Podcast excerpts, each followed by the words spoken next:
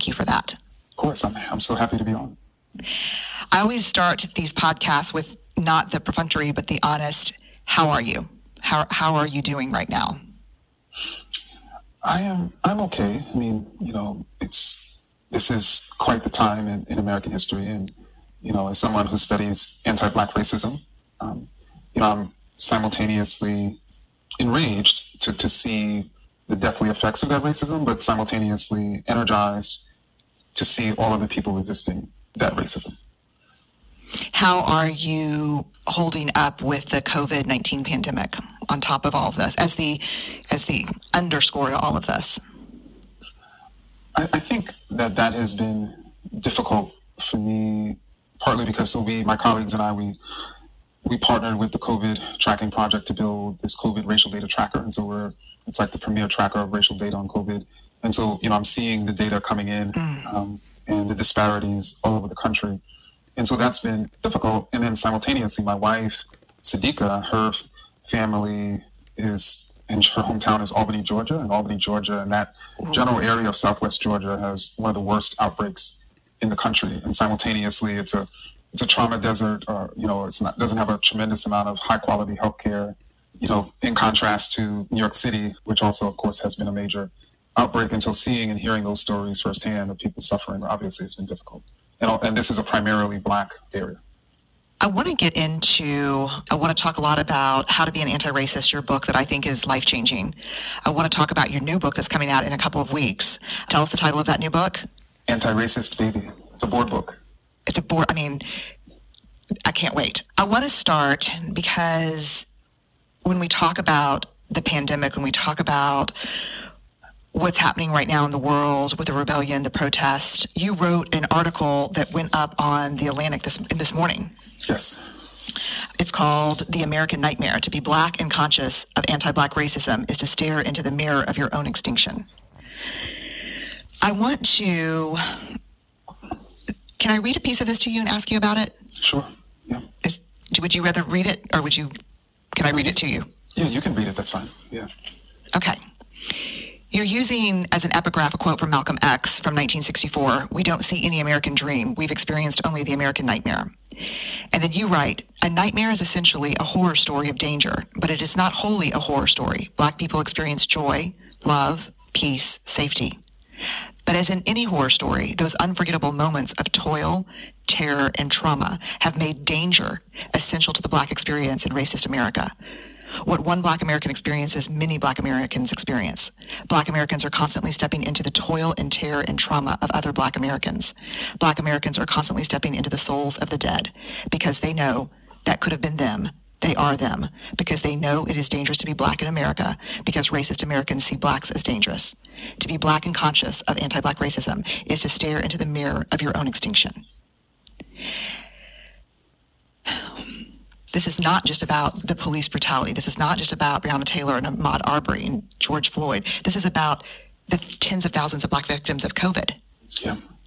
Talk to me about this article. What do we need to understand?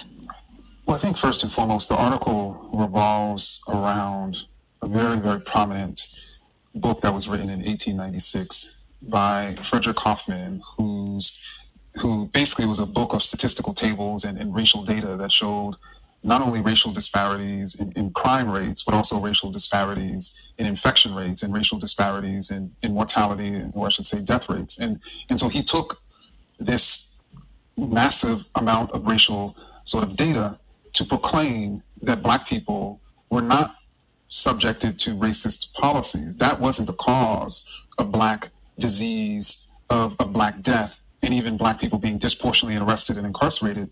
He made the case that this data shows that black people are headed towards gradual extinction, and it's their fault. They are by nature or behavior a dangerous, diseased, dying people. And to recognize anything else is to not recognize the facts. And so this idea, normalizing black sort of pain and suffering and death, has only continued to this day. And so essentially, when you normalize, when you just believe that black people should be disproportionately dying of police violence or even COVID 19, you're thereby not going to challenge, let alone look for the policies that are actually behind this disproportionate Black death. And so then those who are experiencing those policies that are then leading to that trauma and terror and even toil, it's, they're going to be experiencing the American nightmare. And the reason why I use the term the American nightmare is because Black people are constantly told that America is this land of equal opportunity, that police officers protect and serve, that we too have access to the American dream.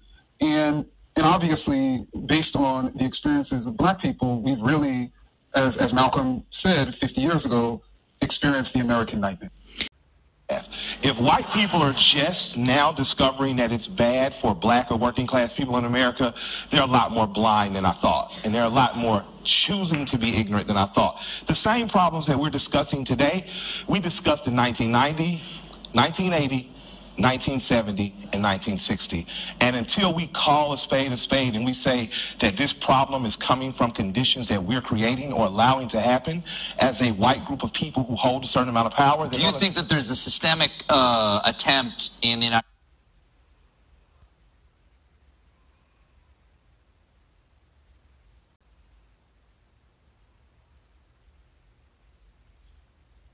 United States to uh, isolate poor uh, and minorities, uh, to put them in communities that can be controlled? It's not an attempt at all. It's successful. If you look at Daley and the highways in Chicago, he built the highways to segregate people. Mm-hmm. You know, it's just no no roundabout way to do it. Absolutely. So again, speaking for all white people, what can we, uh, what can we? Do to uh, bridge the gap between uh, the communities of color? Should you you own barbershops? Should white people start getting their hair cut at black barbershops? I hope because so. there are conversations.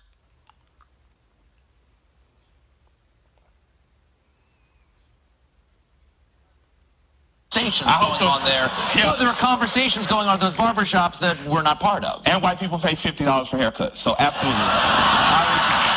I, I, I, speak at, at, colleges often, and when I speak at black colleges and I speak at white colleges, it's a slightly different message. The message that I preach to white kids um, that are in Tallahassee, that are in Atlanta, Georgia Tech, that are in places like New York, is get outside the college environment, find a child who is marginal or doing exceptional in school, who's a minority, who doesn't look like you, not of the same religion, not of the same background. Help that child matriculate into college. Help them by being a big brother, big sister. Help them by mentoring them. Don't give them gifts. Don't make yourself feel good like, hey, I gave them a new pair of sneakers. Teach them the path you were taught to help them become a successful human being. What you're going to get out of that experience is another human being that's taking full advantage of an educational system that can help them in their community. But more than that, it grows you as a human being to have empathy and apathy for someone who doesn't look like you, is culturally not from your.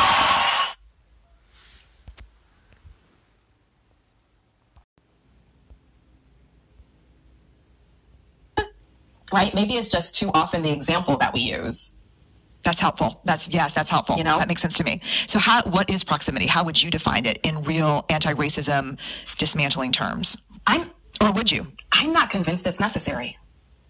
And there's a lot. More. There's a first of all, I just want to acknowledge there's a lot of anti-racism educators who deeply disagree with me. I'm I'm not convinced it's necessary, Renee. I I think I think that white people are not children I think grown white people are adults who can think critically on their own, who can read books and listen to podcasts and study history and be self reflective and get a therapist and look at the world and say, something's not right here. Let me change the way I vote. Right? Yeah. Something's not right here. Let me give to an organization that I have researched who is trying to change this something's not right here. Let me go do. I think in that process, when learning, when curiosity has come first, you find yourself in proximate relationships that do not benefit you.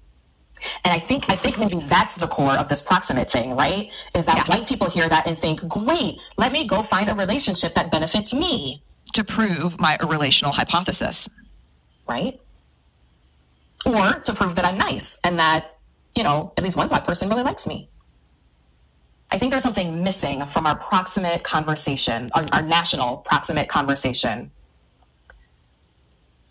that is not discussing what the power dynamics are in that proximity.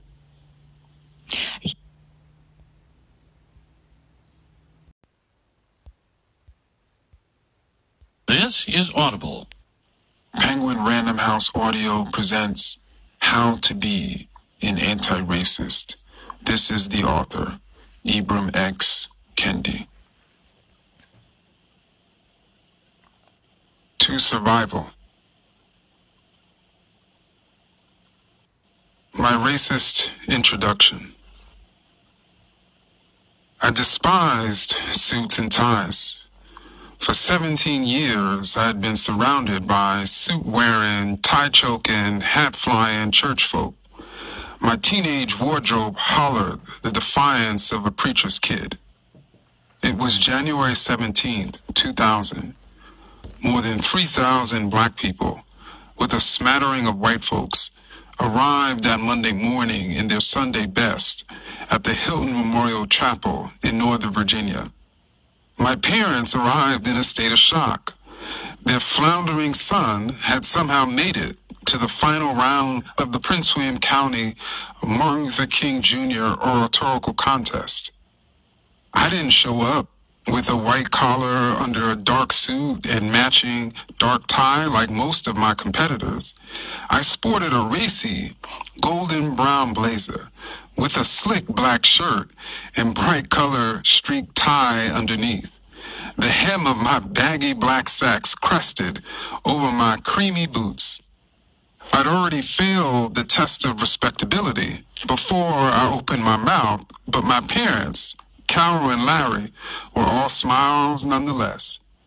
They couldn't remember the last time they saw me wearing a tie and blazer, however loud and crazy. But it wasn't just my clothes that didn't fit the scene. My competitors were academic prodigies. I wasn't. I carried a GPA lower than 3.0. My SAT score barely cracked 1,000. Colleges were recruiting my competitors. I was riding the high of having received surprise admission letters from the two colleges I'd half-heartedly applied to. A few weeks before, I was on the basketball court with my high school team, warming up for a home game, cycling through layup lines. My father, all six foot three and 200 pounds of him, emerged from my high school gym's entrance. He slowly walked onto the basketball court, flailing his long arms to get my attention and embarrassing me before what we could call the white judge. Classic dad. He couldn't care less what judgmental white people thought about him. He rarely, if ever, put on a happy mask, faked a calmer voice, hid his opinion, or avoided making a scene. I loved and hated my father for living on his own terms in a world that usually denies black people their own terms. It was the sort of defiance that could have gotten him lynched by a mob in a different time and place, or lynched by men in badges today. I jogged over to him before he could flail his way right into our layup lines. Weirdly giddy, he handed me a brown manila envelope. This came for you today. He motioned me to open the envelope right there at half court as the white students and teachers looked on. I pulled out the letter and read it. I had been admitted to Hampton University in Southern Virginia. My immediate shock exploded into unspeakable happiness. I embraced Dad and exhaled, tears mixed with warm up sweat on my face. The judging white eyes around us faded.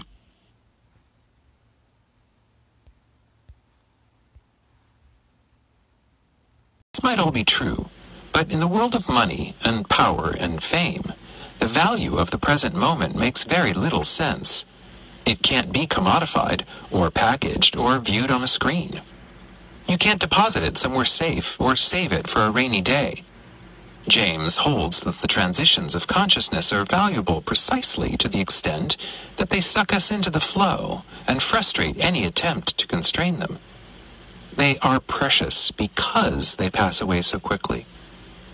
In his studies of consciousness, in his losing a child and father, in his woodland explorations, James discovered what Emerson had described in his seminal essay, Experience, namely, the evanescence and lubricity of all objects which lets them slip from our fingers when we clutch hardest.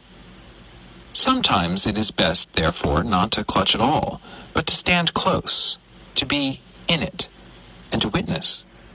In James's copy of the Principles of Psychology, in the margins of a section of text that addresses the slipperiness of the stream of consciousness, he scrawled a single phrase The witness. The witness isn't the willful overseer who wants to determine the outcome of an event. But Ah. the witness also isn't just any bystander who simply stands by to look. The witness is detached, yet involved, engaged in a purposeless purpose, to carefully testify to the unfolding of things as one sees them. There is a sort of koan like quality to speaking of the stream of consciousness, and I know better than to think that I'm going to sort it all out. I've struggled for decades to explain this to my students. Sometimes I give up and just point to an experience had or undergone. But on the whole, I do not agree with Wittgenstein that what we cannot speak about with perfect accuracy we must pass over in silence.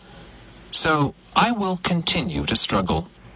Success happens in degrees.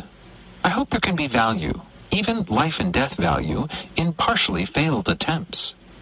The stream of consciousness is arguably James's greatest contribution to philosophy, but not for the reasons that are often discussed by contemporary philosophers. James suggested persistently in his later writings that immersing oneself in the stream and orienting ourselves to its mystery could bolster or, in some cases, save a life.